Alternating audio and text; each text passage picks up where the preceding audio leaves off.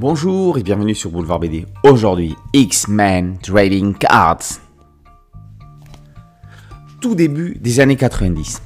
Les cartes Marvel Universe font des ravages chez les fans des super-héros maison.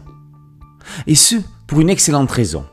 Elles sont illustrées par des dessins inédits spécialement réalisés pour l'occasion. Pour Bob Budiansky, alors directeur exécutif des projets spéciaux chez Marvel, son expérience dans les cartes de joueurs de baseball quand il était jeune va être bien utile au nouveau superviseur des cartes originales Marvel qu'il est devenu. Ces années-là, la série des X-Men est l'un des nouveaux phénomènes du comics. Sa déclinaison en cartes de collection semblait une évidence. En 1992, le cap est franchi. Jim Lee sublime les mutants dans une exceptionnelle série de cartes. Accompagné d'une stratégie marketing implacable, avec figurines, montres ou autres gadgets à l'effigie des X-Men, les cartes signées Jim Lee s'arrachent. Cartes holographiques, boîtes métalliques, cartes signées, les fans sont comblés.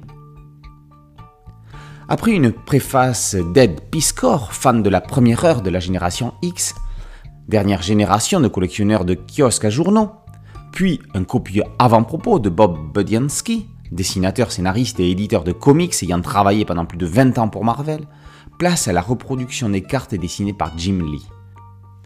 Celles-ci sont classifiées en quatre catégories. Le fauve inaugure le chapitre des super-héros. Il dépasse du cadre comme s'il se ruait sur le petit collectionneur.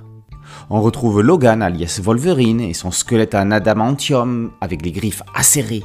Le professeur X, personnage majeur de la mythologie, rêve d'un avenir idéal et harmonieux entre mutants et humains.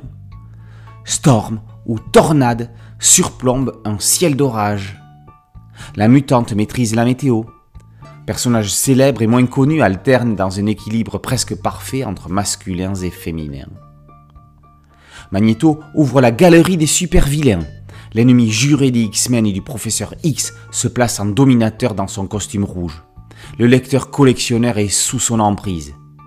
Curiosité que nombre de fans n'assimilent pas forcément aux X-Men, Deadpool y était encore un méchant au premier degré, sans l'humour corrosif qui fera plus tard sa notoriété. Côté fille, Mystique s'impose en agent libre et tueuse fatale. Quelques cartes Teams présentent des équipes de personnages. Enfin, un chapitre divers présente des ex-X-Men, des alliés ainsi que des cartes spéciales montrant des personnages célèbres dans des postures d'action. On regrette juste que les cartes et leurs descriptions soient présentées dos à dos, comme sur justement des véritables cartes, alors que dans un livre, la présentation en vis-à-vis -vis aurait été plus judicieuse.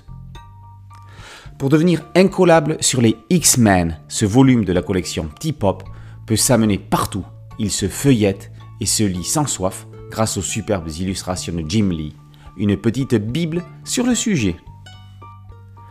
X-Men Trading Cards par Jim Lee est paru dans la collection Petit Pop chez Hugin et Munin. Boulevard BD, c'est un podcast audio une chaîne YouTube. Merci de liker, de partager et de vous abonner. A très bientôt sur Boulevard BD. Ciao